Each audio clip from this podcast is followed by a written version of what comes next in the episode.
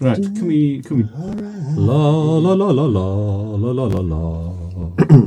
Row, row, row your boat row, gently down the your stream. gently down the stream. Eh, merrily, merrily, merrily, merrily, merrily, merrily, merrily, life is but a dream.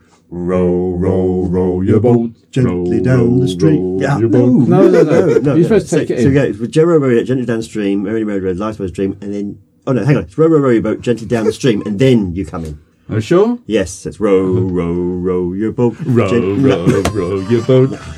I don't know. It's fine. Let's just. The Camptown ladies sing this song. Do da, do da. The Camptown ladies drink by my long. Oh, we do da day. Oh, do da day. That's fine. Let's uh, let's call it a night. Or just have some more bourbon and beans in here. Can you imagine bourbon and here? That reminds me. I think we'll have to drop in the scene from Blazing Saddles. Yeah, you have to. You have to. What in the great wide world of sports is going on here?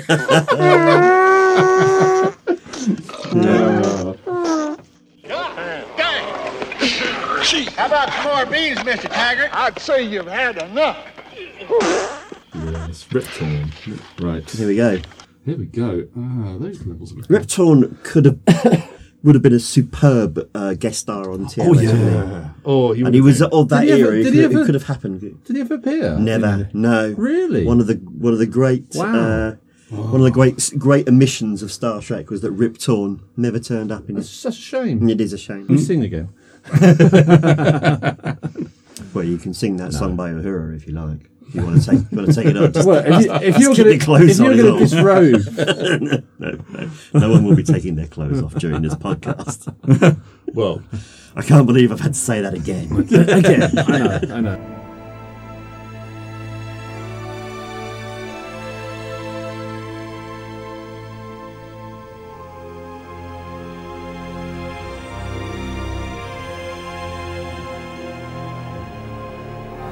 Now, whom pods destroy.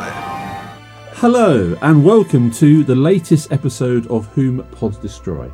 I am here with my two compatriots, Graham hello. and Terry. Hello. And we're back again with me with a gun pointed to my head to be the compare. Gonna just try and lead these guys who have a galaxy wide knowledge of Star Trek to talk about Star Trek V, The Final Frontier. Now, we promised last episode that we would come back to this because there's a little connection with the last episode, which we did Spectre of the Gun from the original Star Trek series, third season. And one of the actors, who was one of the Earp brothers, appeared in here, and Graham did a great impression of him, um, who was in the first couple frames of Star Trek Five. Was it Terry? Was it me who did the impression? Terry? Terry. Terry did the impression of him, of of the actor Rex Holman, I believe. Rex Holman. Yeah. You know, who Yeah. was one of the Wyatt Earp brothers, but he was in, in this. I couldn't believe it. I couldn't believe it was the same guy. And I also kind of couldn't believe that I didn't know. You're Vulcan? That's the guy. That's the guy. That's yes, the that guy. And he's, in fairness, he doesn't just appear in the first few minutes. He's he's there all the way. He's he's there right at the end. That guy. Can we remember the character's name? Not the search of the gun, but his- Uh, uh, John. Yeah. John. Oh yeah, John. As in John Johns, because it's spelled like John exactly. Johns, isn't it? It's Yeah. Same, same as the Martian Manhunter from DC. Yes. Yeah. Um, but um, yeah, so we're coming to Star Trek Five, which has been one that we've always, always held our nose about. And as it's actually coming up to Christmas time, this is our Christmas turkey to our listeners. um, but we've all spent a bit of time watching this film, and uh, this is the second time I've watched it because the first time I watched it, I thought, no more, no more. Um, but Oh really? You know. I've seen it loads of times. but that's it. You've seen it loads of times, Even though it's rubbish. you know, and and it did turn me off. Yeah, I, Trek for I, a I bit. haven't. I haven't seen it for a long time. I don't think I've seen it this century. Wow. Wow. Do you Really? remember the first time you saw it, Graham Sibley? Yes, I do. Yes. I remember the first time I saw it very clearly um, uh, because it was the end of a very, very long day, wasn't it? It was. It was. It was actually. It was its first um, a performance, the first screening in the UK. It was about a month A before month it actually before- came out. Yeah, a month before release. its premiere. Yeah. It was, at, and it was at the end of a uh, Star Trek movie marathon at the Empire Leicester Square. Yeah. And you and I Mm-hmm. drove up to London, parked up my Mark II Escort nearby the area because back in the 1989 you could do that. You could. And, uh, no one was in the West End on a Sunday. No, no one went to Lois. And we went there and we watched all four of those movies. And then with bated breath, we watched Star Trek 5 and we loved it. We did. We absolutely Yeah. loved it. Because you, were, you because you were completely tired and Oh, yeah, yeah. hallucinating. We've been completely gaslit by that time. It was the best way to introduce that film Yeah. by showing all the previous four behind. So you were exhausted Yeah. and just so desperate to watch this movie Yeah. that you would have they could have served up anything and you'd have liked it. And they did. and they did. They did. Yeah. So, to our listeners who, who might not remember Star Trek Five, or, or or more like me, have stayed well clear of it for a couple of decades. Um, I mean, the story itself uh, was one that ca- uh, that uh, William Shatner came up with, Harve Bennett, and um, I'm, I'm trying to remember the other writer. Um, Uh, David Lofley?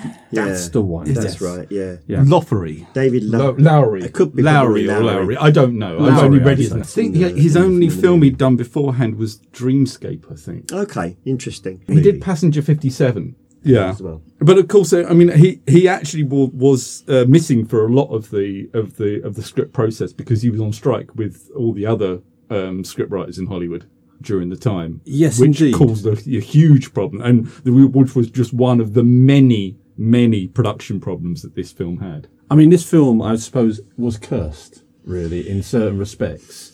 You know, um, because you had a the biggest ever box office Star Trek uh, previously with Star Trek for The Voyage Home, but um, there was a case of like uh, William uh, William Shatner wanted to get in on the action of directing a movie because Hmm. Well, he they had a relationship. He wouldn't do it. He only did Star Trek 4. Wait, I mean, part of the contract of Star Trek 4 was that he would direct Star Trek 5, if indeed Star Trek 5 ever happened. yeah. So, yeah. And so, obviously, the, the, the, the production company itself, or you know, um, was it Paramount? At Yeah, the studio, yeah. The studio at the time um, thought that they would try and replicate the success that they had with uh, Star Trek Four, and uh, and near enough gave them the same budget as well. Also, big up a lot of the comedy. But anyway, it starts off. It, it is a story from William Shatner, and uh, Well. ah, Not according to Gene, to Gene Roddenberry. oh really? Okay, okay. So Gene Well- Roddenberry got on the action on this well, as well. I mean, Gene, Gene Roddenberry famously hated all the films that he wasn't involved with. Um, so, and, and, and uh, unsurprisingly, he'd, he'd been, been moved sideways after the first film.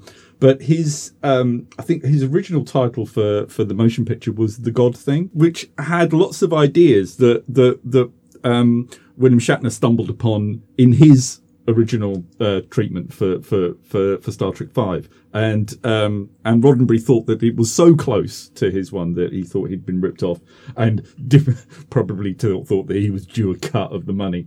But I mean, I don't know. I mean, that, that doesn't sound like a very Roddenberry thing to do. That doesn't sound like a Roddenberry thing to do at all. Because could, could- and- the thing is, because the, the, the genesis of the God thing, of course, as well, is is mired in a degree of controversy because Yes. there have been suggestions that that was taken from a from a from a different script. Um, can't remember the script writer, but he got a script credit on motion picture in the end um, because of it.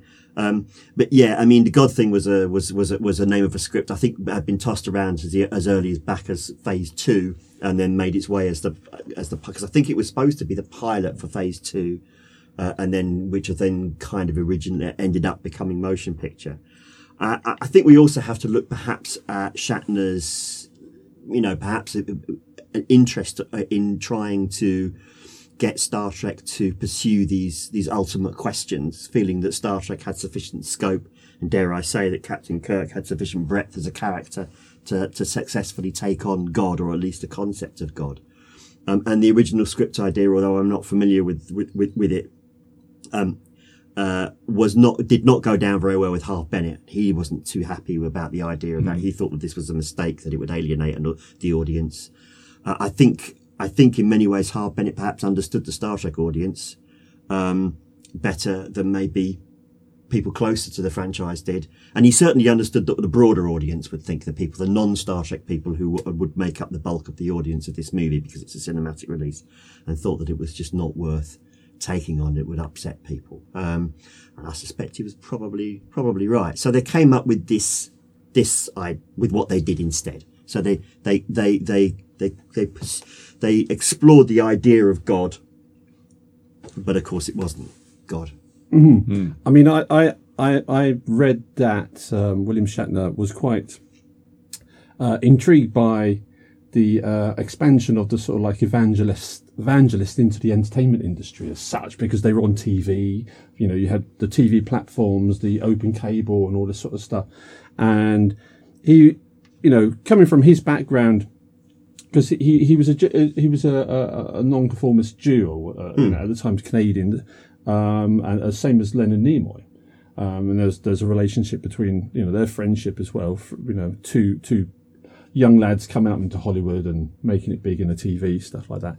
But he, but at the time during the eighties when we had all of these evangelists and this, this the, the, the, the, the major sort of um, joining in with Ron, Ronald Reagan and the the silent majority, as they called it, to, to keep him in power. This this became sort of started to become mainstream. But it looked like for, for William Shatner that there was just basically a load of con people out there. Yeah. conning people. And this is Yeah. this was the story idea that we were thinking about. and, and this is this is an initial problem that you get with the with the the, the tone of the script because uh, you're right. I mean, in the eighties, I mean, we, we've we've had. Uh, a- we're a decade on from from from the Kool Aid uh, incident, and so you you but you've got loads of, of cults being set up during the eighties. Uh, it, it's it's become a, a thing, isn't it? It's a, it's a newsworthy story, and TV evangelism is is huge at this time, uh, and it's started to spread out in other parts of the world. Um, but you you do see it in other films of the time. But License to Kill comes out Hmm? Yeah, in, in. In the same year, doesn't it? I was it? just standing here thinking of License to Kill. Yeah. But in there, it's you. It's used in a satirical way. Hmm. They satirize evangelism.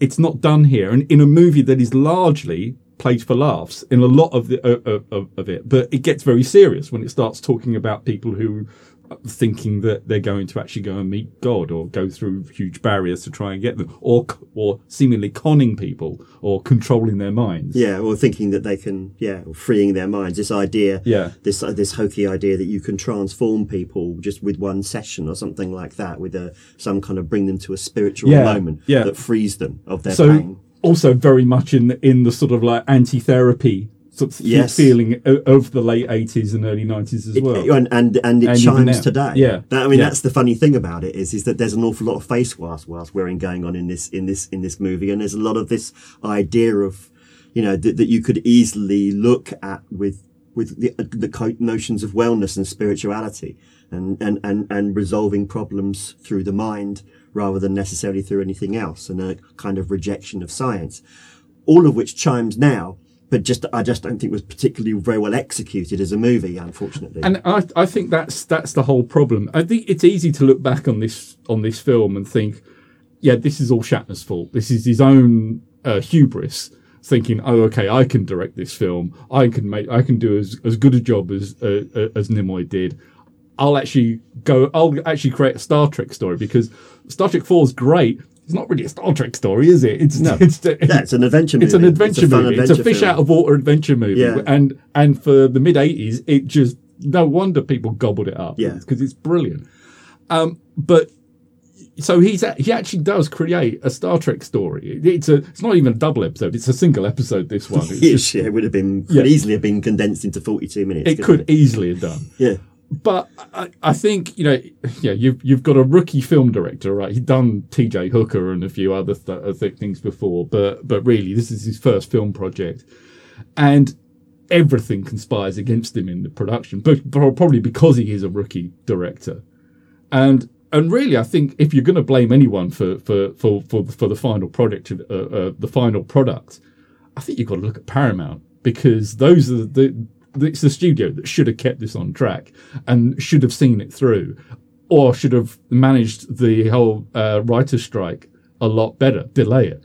This this film, you you look at the at the at the where motion picture comes out at the end of the seventies, going up against Superman, and coming up with a film that stands up to it. You go to the end of the eighties, and you've got this film coming up with Tim Burton's Batman, and they're, Yeah. they're just they're just just oceans apart. Yeah, I mean, because it's just such a throwback to to. It, I mean, because it is. It feels like you're watching a third episode of third season TOS when you watch this yes. movie. Yes. and and, and that i- i- in many ways is is is good and fun, and there's nothing wrong with it. And all these years later, you know, you can enjoy the movie on that level and on a should. small screen. Yeah, to- oh yeah. Ideally, stick it on the television, and yeah, I mean, it's like it's certainly a hell of a lot better than Turnabout Intruder, as last episodes of third season TOS go. But that's not saying much, sadly. But at the time, in 1989, expectations would have been considerably higher for this film, and it falls well short of those. yeah. Unfortunately, so. I mean, it has. A, I mean, coming to watching it recently, it has a wonderful um, uh, entry point when you, you you you watch it with beautiful music by Jerry, Jerry Goldsmith. Goldsmith delivers, yeah. You know, um, with the desert opening up with you know a figure, and it, it, it looks like something from like a, a you know sort of like a western. The way it's actually filmed and it's beautifully done. Actually, this movie there are certain scenes actually are really well Beautifully shot film. beautifully Yeah. shot film. Great you know, locations. which we forget about later on as we go further through the story. And um, and there's a the, the the great opening bit when you see the the, the, the protagonist of this film, The Laughing Vulcan. the laughing Vulcan, and Yeah. it's a great introduction. And then we go straight into the comedy afterwards with the the the, the, the trio of, of Star Trek. The you know, um, which feels in very much a familiar way. that scene is I mean the the the mountain the free climbing scene because the thing is is that it really That's a bit backfi- hubris. it backfires terribly because I mean like Shatner is a is a is a bull of a man an extremely fit and energetic man and was then is now still at his age because he's still he's still working now William Shatner and he was a free climber but I think the problem was at the time with contemporary audiences is that there was this perception of Shatner that he was old you know, people talked when they talked about William Shatner. They talked about the guy who wore the wig. They, put, they talked about the stories about him wearing a corset during the movie. Yeah. The subsection that he was old and fat. And actually, I suspect this wasn't the case. He was a big fellow um, and a very fit guy. Probably couldn't have free climbed El Capitan at his age, but was a free climber in his youth. And uh, these are not inconsistent. But I think you just looked at it and thought, I'm not having that. Yeah. I'm not having that. It's a bit like Roger Moore in a view to in, in the ski chase, the view to a kill. So that's clearly a stunt man. You know, this is it just doesn't chime. And of course, the jet, but the jet boot thing is just Yeah. it's just oafish and silly, and and and unfortunately sets the tone for the for the rest of the film. In my mind, it's difficult to get past. I think it was interesting they went with the Goldsmith um, uh, theme tune because obviously this is the the point of release of, of this of, of this film uh, coincided with the start of season three of Next Gen. So you're up to uh, I think I think the episode that came out in the same week as this was uh, Who Watches the Watchers. I think it was Oh, what an episode! yeah, Wow. so so yeah, That's- yeah, but it's yeah. it's about the time when next gen starts turning a corner that's yeah. What and actually go. God, what a contrast!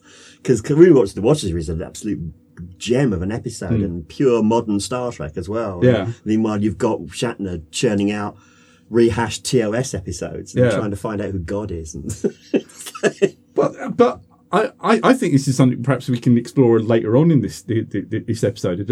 Is does is the important thing of Star Trek Five actually more is Star Trek Five more important to next gen than it is to to, to TOS because to, for TOS it's, it's largely been forgotten. Uh, everyone's wanted to bury it, but um, there is a there is a corner turned around that time in in, in next gen. uh, at the beginning of that third season, and I wonder if if it actually does more good for for for, for next gen. Than Would you think that the TOS people look at that and go, "Yeah, we, we need to get away from from this as, as, as quickly as possible yeah. and, and forge a new Yeah. path"? What do you think? Uh, I think you could be right there. Actually, I mean, I mean, I know I'm jumping ahead a little bit, but the next film in the franchise is is chalk and cheese compared to this. Yeah, well, we, we, it's Yeah. interesting because, of course, the, as we're recording it, this is the week of the 30th anniversary of Star Trek Six. But here we are talking about Star Trek Five, and rightly so because we said that we would. But but yeah, I mean, I think that a lo- just like so many lessons were learned from this movie, um, and and you know, I would suggest probably mostly positive. And but I think Graham's right to point out that there were other things going on. There was and the the writer's strike as well would have hampered the development of this of this story and a degree of reluctance. I mean, Harve Bennett was not a, you know, he, I mean, he says he's quite proud of the movie, but he is he, he didn't want to go near the, the this concept of God. He just did, thought it was just too controversial and, and unnecessary. Uh, and I just wonder whether or not from the from the moment they started thinking about this film, they just conceptually never got it right, and it made its way through. And they had bad luck. I mean, the effects guy that, that they guys that they introduced were under uh, untold pressure. Apparently, that you know was they you know it was it was very difficult for them. They were they were based in New York and they were filming in Los Angeles, and all the there was no CGI, so all the the, the models were being shipped over, and it was everything was rushed and behind, Yeah. and that's why the the effects looked pretty ropey. apparently Shatner wanted too much hands-on um, approval of the effects as well. Right. And so that delayed effects and caused it caused huge Right. delays there as well. Yeah. And, and I think, but I think it's it's not just the, the the effects; it's the production design, it's the cinematography. That all the stuff that's on the ship, all the stuff that's on the Enterprise, is pretty much okay. It looks and looks great. Hmm. I think that's one of the be- uh, better uh, Enterprise sets. Actually, I Yeah. think it's lovely. That, that's Yeah. because they're they're borrowing a lot of. Of They the are stuff from from Next from, Gen, from yeah. ne- next gen, uh, Yeah. and a lot of the crew have, have come straight from ne- ne- next gen. Uh, uh, Michael Okuda's on, on on on this as well. True so yeah. so a lot of the stuff I think, especially in Sickbay, I think that was just lifted straight from from uh, from next gen. Uh, but as soon as you get off there, as soon as you get um, like the exterior shots, with the, there were lots of problems with that, but also the studio shots as well, like the the cantina. I mean, Yeah. you, you, you, this, Star Wars was twelve years ago, and now you've got like a, a TV movie version of it. Yeah, And this is this is Yes. the, the problem a lot of of, of, Well, I- of this film, isn't it? I think yeah, and I think that that's the thing. where They have to get something like that right because they do rock that Star Wars aesthetic with Yeah. this movie, and, and that's Tatooine fine. chic is, is all over it. Isn't it it is, yeah. and that's fine because that's the kind of story that you want to tell. You know, you're you're trying to, you're literally telling the story of of, of, of a failed community and and and what happens in a failed community and, and the kind of people who can exploit a failed community if you if you if the people there are immiserated there. There is there's a message there. Uh, that we can all learn, but yeah, I mean, by the, I mean, it was all cobbled together. The set was just cobbled together with just stuff they took off the lot um, from Paramount. Now they've done this before. They did this in Star Trek Two, famously did this in two, and they created a gem. But the thing, but the lesson here is, that there's only so many times when you can get, get away, you can with do that. that. Yeah. See, if you've got skilled filmmakers who can make it work, then it's great. Or if you're lucky, Yeah. uh, but if you have neither luck or skilled filmmakers, then you get Star Trek Five, or you get Paradise Yeah. City. I mean, it, it's it's it's a magic trick, isn't it? it? It's it's a sleight of hand. It's misdirection. It's it's everything you can possibly do to stop people from seeing the joins. And unfortunately, you can see the joins in a lot of these shots. There's like wires you can see, very obvious wires, um, and and shadows of cameras. These sort of basic errors that you get in B movies. You only have to watch it once or twice. And of course, for Star Trek fans, they are going to expect to watch a film over and over and over again. and then and even things in- like that were great, and they? in 1989, by that point, you know, the days of like, oh, people are just going to watch this and then they're never going to see it again. Yeah. You know that, or they're going to, they might see it on the telly. One, I mean, like, those days are long over. Everyone's got video VCR. Star Trek fans. Yeah, I, well, I have to apologise to you. Terry, because I did. I did get you this for for a Christmas present. didn't I? I did actually buy. I did actually buy this. For, Yeah, but I, I- did actually buy an, an ex rental version of it, doesn't it? So I suppose that was the. That'd be 1990, I suppose. yeah, well, sell through wasn't that big in 1990. No, 1990, it wasn't. Was It So- wasn't. I genuinely liked the film. I still like the film. I enjoy watching Star Trek Five. Um, even I, I just tend to laugh a bit more at, at the bits that aren't that funny, and I forgive it. It's very, very obvious flaws because there's there's just enough. I think the character beats in this movie are fantastic. I Yeah, love the agreed. campfire. I love it, Agreed. and I love the fact that they decided to focus on the Trinity. Tr- Trinity, sorry. Yeah. that's that. These are great things, and the humor. There's plenty of humor, and there's great character moment. I don't buy Sybok as a concept, and I think it's interesting that we've ne- since we've revisited Spock in subsequent generations of Star Trek, he's never come back again. I suspect he's been kind of written out. But the but the I, I, the the the confrontation between Kirk and Spock in the you know in in the aftermath of Sybok taking the ship and then being you know that I enjoyed that. And I enjoyed McCoy's intervention as well and McCoy defending Spock. Because like saying well of course he's not going to kill his brother. Don't be an idiot. This was all this was all really authentic dialogue between three old friends who we know really really well. And it chimed really well. And it's and it's good. And it's some of the best bits of of, of TOS Star Trek, in my opinion. And so there are some genuine high points in this movie that that, that should be treasured, and, and that's why I'm disposed to be kind to it overall. Yeah, I mean, it's the end is it is obviously weak. It, it, it is weak, and I think they they knew that the Sybok uh, uh, storyline was always going to have an anticlimactic finish because he was going to be let down by by by his false god. Um, but yeah, then you've got this original ending of Rockman mm. in there, and Well, it wasn't the original ending. no, that wasn't. That was the I change. mean, it was the devil, wasn't it? It was Satan, Well, wasn't it was going to be it was going to be angels and devils, and it was going to be a, a massive. It's going to be Dante's Inferno. Yeah, it was going to be a massive sort of uh, uh, This- confrontation. This but is the the Dante's extent of, yeah. of Shatner's hubris that Yeah. he wanted to recreate. in pre CGI Yeah. days. He wanted to recreate Dante's Inferno. yeah, Inferno. you know, and that's it. Or Paradise Lost. I mean, that in fact, that's actually referenced in the It, movie. it is, It is, yes. You know. very, very ham-fistedly. Yes, it is. Yeah, well, it is ham-fisted. I mean, it's it's quite interesting because you know you're saying about the technology at the time of VCR, and, and it was a different world when the the, the, the, the whole infrastructure of, of or you know of, of movies, the environment of movies at the time, the, the the studio actually asked for this movie to be. You know, fifteen to twenty minutes shorter than what it was planned to be. Yeah. because they wanted to get more of these these prints into the into the cinemas. Yeah. So they saw that you know, and they were going up against um, in the 1980s. We we we were in in the late 80s. It was um, sequel heaven really at the time because we had Ghostbusters 2, we had Indiana Jones and the Last Crusade at the same same time. Uh, and and the only major original film for a franchise was Batman. Uh, but if you could say that was original, yeah, Yeah. Yeah, so Yeah. far as yeah, Yeah. you know. Um, so there was lots of those sort of pressures there, and, you know, and obviously the ending was dictated by us, the, the, the squeezing of of well. The, the studio making sure that they weren't going to give them any more money for the special effects and stuff like this, you know, and we we did, we were going to bring about the Rockman was a replacement for the the hordes of devils and angels, and originally it was going to be ten Rock Rockmen, It's supposed to be ten, but You they know. could only end up with one, and they built it. It cost them three hundred and fifty thousand dollars. I watched the the raw. I showed. I shared it, Yeah. didn't I? Because I watched the DVD, and so I watched a few of the extras. He's great.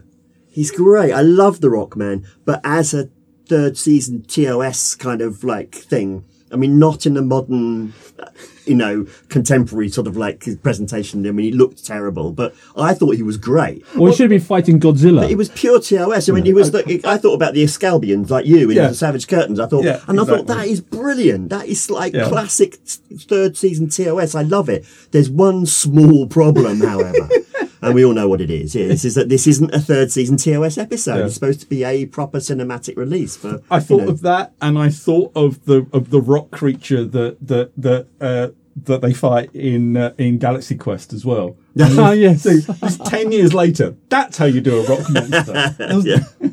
That is how you do a rock monster. I wonder if they. I'm sure that wasn't. Oh, I'm sure it was. I'm sure it was because I I'm, wonder. I'm sure. yeah, I'm sure everyone. I'm sure the in- story of the Rockmen went around the. Yeah. Yeah, yeah. Well, you see, you see, I when I originally saw this, obviously the Rockmen don't appear in the end. No. But I later on, I actually thought that they did because the Rockmen did appear in the comic uh, adaptation because they took an early script. Uh, this often happened, didn't You know, it? Often and, happened. and they had like you know uh, uh, Kirk and, uh, and and the crew being attacked by t- ten low, you know, ten Oh, I must try Rockmen. and get hold of a copy You of that. actually. I, th- um, I think that happened. For, I think that happened with Star Trek Four as well. I think there was, there was there was some stuff in there. there was that- definitely some stuff, not not to the extent of No, the, no, the- not where, the, the where, extent the, where, the, where the where the climax was altered. Yeah. But yeah, I, I think you're. was that, that that would have been the DC? It was- uh, it was a DC version, yeah. And- wasn't it? Yeah, and Yeah. the the Marvel adaptation of Motion Picture has a sequence that was written out that was when where the Spock walk in uh, Motion Picture, where Spock goes in his AV suit and goes off to try and meld with V'Ger.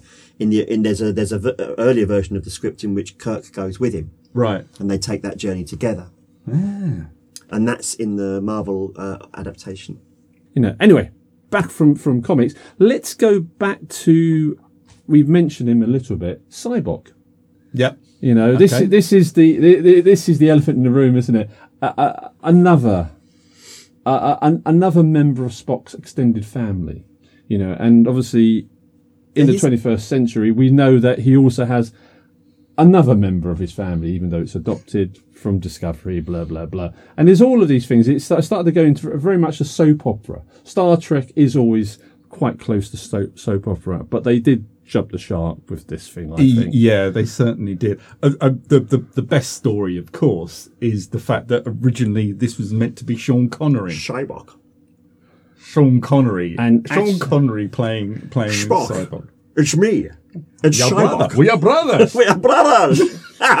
It would have been awesome. awful. It would have been, been aw- brilliant. No, it would have been awful. been brilliant. I mean, I, I did think of that, but you remember the end of this movie when you've got um, Sybok um, meets his his god, who does look, unfortunately, very much like the giant head from from Zardoz, and so you you would have actually got the two films con- con- confused if it was if it Yeah. Yeah, was. it started. I, I would imagine. I would imagine Sean Connery. Sean looked at the script. and, Yeah, I've been in enough hokey sci-fi. Yeah. I'm just, I'm Threw just, it over his shoulder I'm just, I'm just just beginning to away. turn my career around. And of course, 'cause a year later, he, he, he, he he's out with the Hunt for Red October, and then and he only done just done Name of the Rose. So, I mean, he's he was well on the way to repair, The repairing Untouchables Had he the done- Untouchables, Untou- which yeah. he won an, won an yeah. Oscar. Yeah. I mean, it would have been a coup to have got him. Yes. If they'd made this movie like five years ago, they probably would have got him Yeah. too.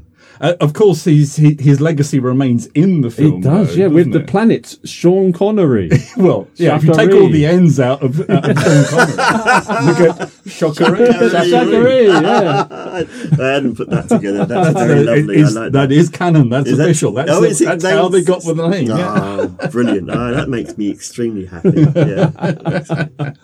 You know, I mean, uh, yeah, I suppose it would have been quite fun to have Sean Connery, but I, I actually think that the actor that they got to play, Larry Luckinbill. yeah, you know, he He was brilliant. He's brilliant. He was actually very good in, in the scenes that you had him in there, and the, and, and and the introduction to him with that reveal when he's on that horsey type monster type thing, and and, and taking off his hood and then just laughing, I thought was just brilliant start, and then the movie just does. A complete well, it it, it, it it coasts along and does quite a few ups and downs. It's lumpy, isn't it? It's Yeah, lumpy. it's it's a lumpy movie. yeah, but yeah. You know, I think I, I mean Spock's clearly carrying quite a lot of quite a lot of um, of secrets, isn't he?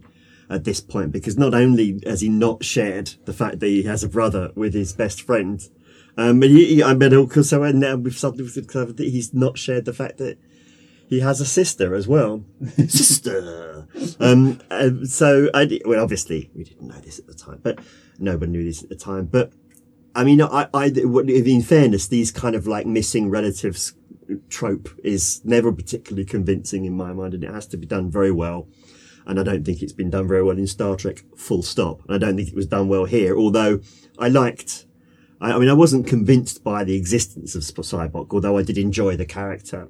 Um, I don't, I didn't think it was entirely necessary for him to be his brother. He could have been a, you know, a, a, a- an old friend, and I think that that would have been far more Yeah. consistent Or and quite likely. like yeah. yeah. and said, "Look, he's an old mate, and frankly, I don't want to talk about it anymore." Yeah. You know, I mean, whereas you can kind of imagine the closeness of Kirk and Spock and their friendship, and thinking that at some point Spock would confide in Kirk. You know that you know in where you know maybe maybe when they're in a prison cell waiting to be you know you know, you know in a second season episode of TOS that they have a heart to heart or something like that. I was just thinking about fan fiction. I'm sure that uh, you know after you know whatever they do in fan fiction when they're having a, that that cigarette smoke, you know, you know afterwards, Yeah. they'll probably confide in each Yeah, other. I mean, because it's it's an interesting because obviously because it, it, it brings the the whole Kirk slash Spock Kirk slash Spock thing really does mo- take a notch up in this movie as well Yes. because there is an intimacy between the two of them that we we don't normally see or you know in such a way. I mean, not in front of the Klingons is a fantastic line, um, and and it, it's and um, and there, and there is a, a, a closeness about them, and I think that that the, the presence of Sybok just for me somewhat jars that that the intimacy of their relationship, but. I acknowledge that I think way too much about these sort of things, and, and certainly when it came out, thought way too much about it. So, maybe not. we we do get a load of the cast, the the secondary cast. Obviously, your um, you know Scotty, and we got Scotty and Uhura. Scotty Yeah. and Uhura. Now this was this was a bit of a saw shocking point. Yeah.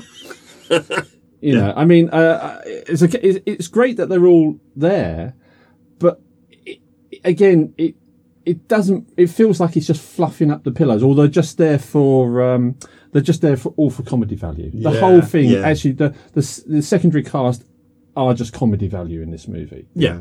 You know, when, you, when it comes down to it, everyone's got something stupid. Even when you see uh, Chekhov and Sulu, when you first see them, they're lost. Yeah. The navigator is lost on Earth somewhere, and then when you see Uhura later on, she has to disrobe and do a silly dance to, to, to, to you know to basically steal whatever they, they got to steal and, and so on that. And so even though I do feel that they've they those ac- actors and the characters were actually a bit sorely represented in this, from what I have read is is that they they actually enjoyed. Well, had didn't they? Yeah. Yeah, they Yeah. they were back with the crew, and it was actually a happy production. Yeah, with, well, considering how much this film is based on on the three main characters, they do get a lot to do. But unfortunately, because you've just had a caper movie where you need the ensemble there, and you you're almost getting sort of like elements of caper in this, especially when the, with the the the attack on on Paradise.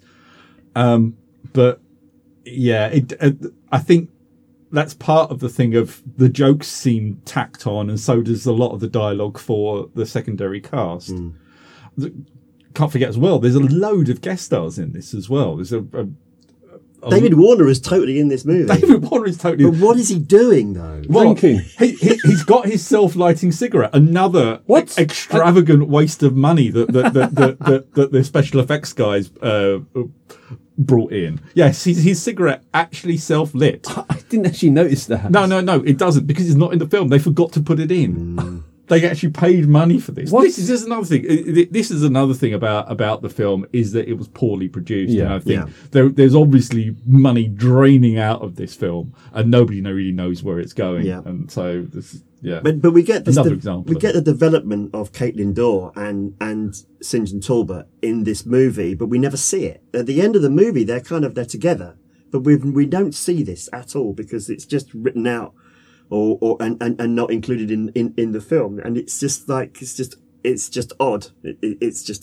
You know, odd to, to, to get to that moment. You We've come a long way. Oh, that's nice. We didn't see any of that, or we've not even got even any any any idea of it. They've gone to all the trouble of, of getting these getting these three ambassadors in, but the only one that actually serves any kind of purpose is General Korrd. Yeah. Um, Yeah. The other two were kind of like, well, they were clearly there for a reason, and they were clearly there to develop those characters, and, and, and I assume be some kind of subplot through the course of the movie. But I assume they also suffered when the studio decided that they wanted to cut the, the length of the movie. Well, David Warner did, did say that he only would do the movie if his character can, you know, uh, survived at the Yeah. end, so he could be in Star Trek later on. Um, but you are right. I mean, the thing is, is that the, the cutting of the movie it does feel like it has been cut all over the place. But they this is one of those movies where they did the pre-screenings, the the famous 1980s when you would actually screen these to fans and stuff like this, and you know there would be lots of Star Trek fans watching this and and doing the census forms at the end, and that's what changed because it did hold up um, Um, the, the the release of this when they had to do lots of cutting because they were going through the census and find hmm. out what was the better film. And so you're probably right; they probably cut loads of that stuff out with the hmm. ambassadors and the relationships. Well, the the, the one hour forty five minute timeline is, is usually a, a sign of, of of a film that the the studio wants to just get as many showings as possible. If you if you can get something in in an hour and three quarters, you can show it twice in the evening. yeah. What it's, what it's saying is this movie's not very good, Yeah. but it will sell. Yeah. So, because it's a Star Trek movie, it's a big franchise movie, so people will come and say, let's let's let's let's cut it down and churn it out as much as possible until people realise it's no good. And by that point, by that point, we've made our money. And we've got our money in our so, pocket. And to be fair, that worked. yeah, yeah. It made twice as much money as it uh, eventually. It made twice as much money as it cost to make, but the damage it did um, was pretty hard. But they still got another film out of it.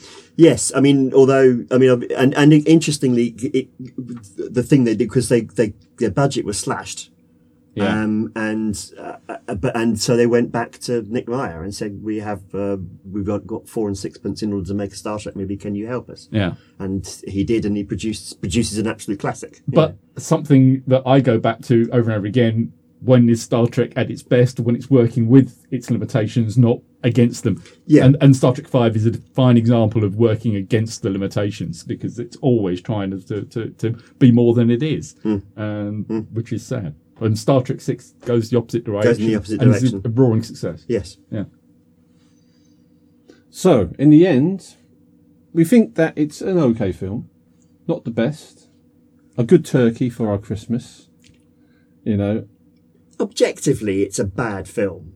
I mean, it's a bad film. I mean, you know, I mean, rocket boots are a Yeah. bad Oh, idea. I mean, like Spock goes to get his rocket boots, and then, but he doesn't fi- make come up. He comes down. So has he gone all the way up to the first floor in order to get the rocket boots and then come back down again? I mean, that doesn't make any sense. The famous bit with the with the level numbers, getting them out of sequence because that's just bad editing as they're rockets Yeah. as they're shooting up through there, which is an amusing scene. But I mean, but I mean, it's it is an objectively bad film.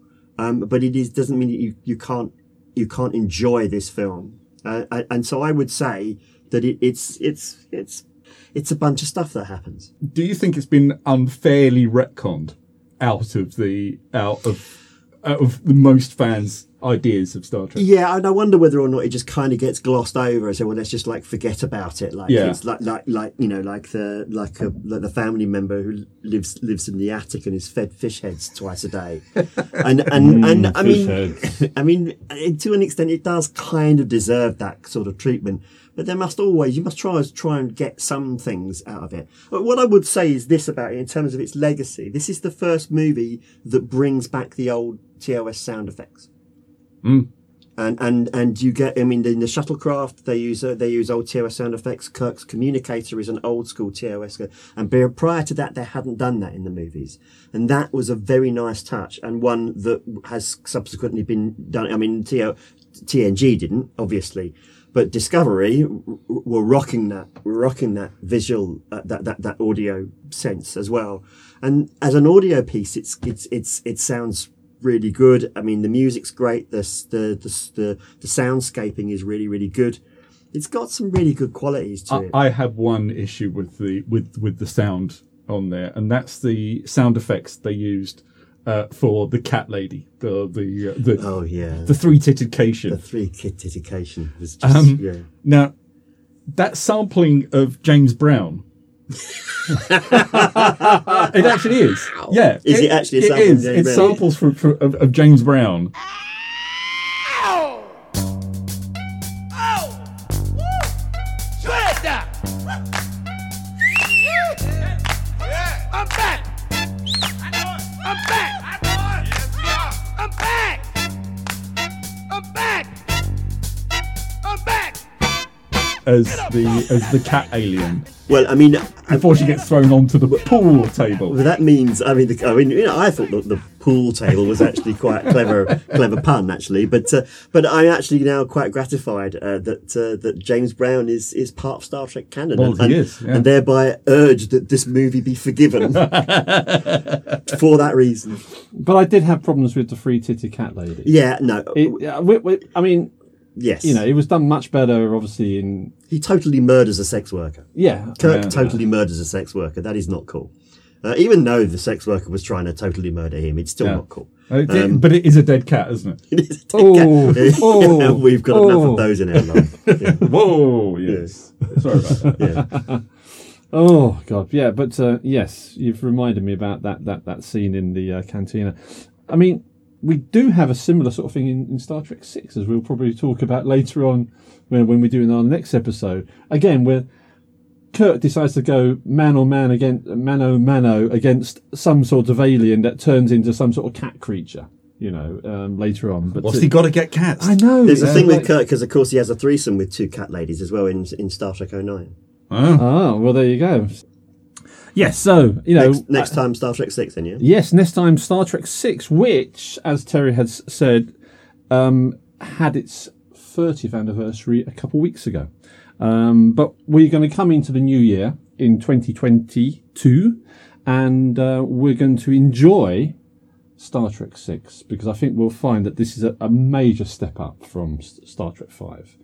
But as I said, I'm still I still enjoyed this turkey for Christmas. Yes, I, I think I, I'm. I'm actually pleased I watched it again because I think I've been put off this film for too long. But I, I'm not going to be rushing to see it again, but it's it's nice to know that that that if I do choose to see it again, I I will probably give it a bit more leeway and probably be more accepting of it. I think really for the first hour and a half of it, it's not actually that bad. But then again, that ending, The ending is terrible. the yeah. ending is terrible. The ending is terrible. Yeah. Um, and and the the yeah, but But Terry, what of Sybok? what if so- well, he ends up like Lazarus, isn't he? Fighting himself in some kind of weird sort of like negative world. It's it's terrible. And who and who kills? I mean, like just shooting it with a with a disrupt Klingon disruptor. I mean, is that's that's not how you end stuff. And that's Well, not how to do away with a The whole film is full of plot holes yeah. anyway. just so you anyway, know, anyway. yeah, yes, yeah. let us. Hey, let's stop picking it apart. Yeah, we, we, we, Take, we- yeah, we're in a good place with this Yeah, movie. we- let's, we are. let's stay there. Yeah. So so yes, the final word says it, it's a, it's a thing. It's a film that things happen in. That maybe you want to watch at some point on a low day when it's raining outside and And there's you- nothing else on. And there's nothing else on. Yeah, but uh, you know, When, when you've literally run out of Netflix. yeah, when you've reached, yeah, exactly. Cool.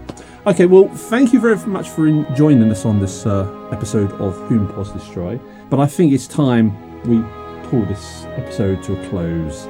So, from me, Derek, it's goodbye, and from Graham, Goodbye. and from Terry, Goodbye. goodbye.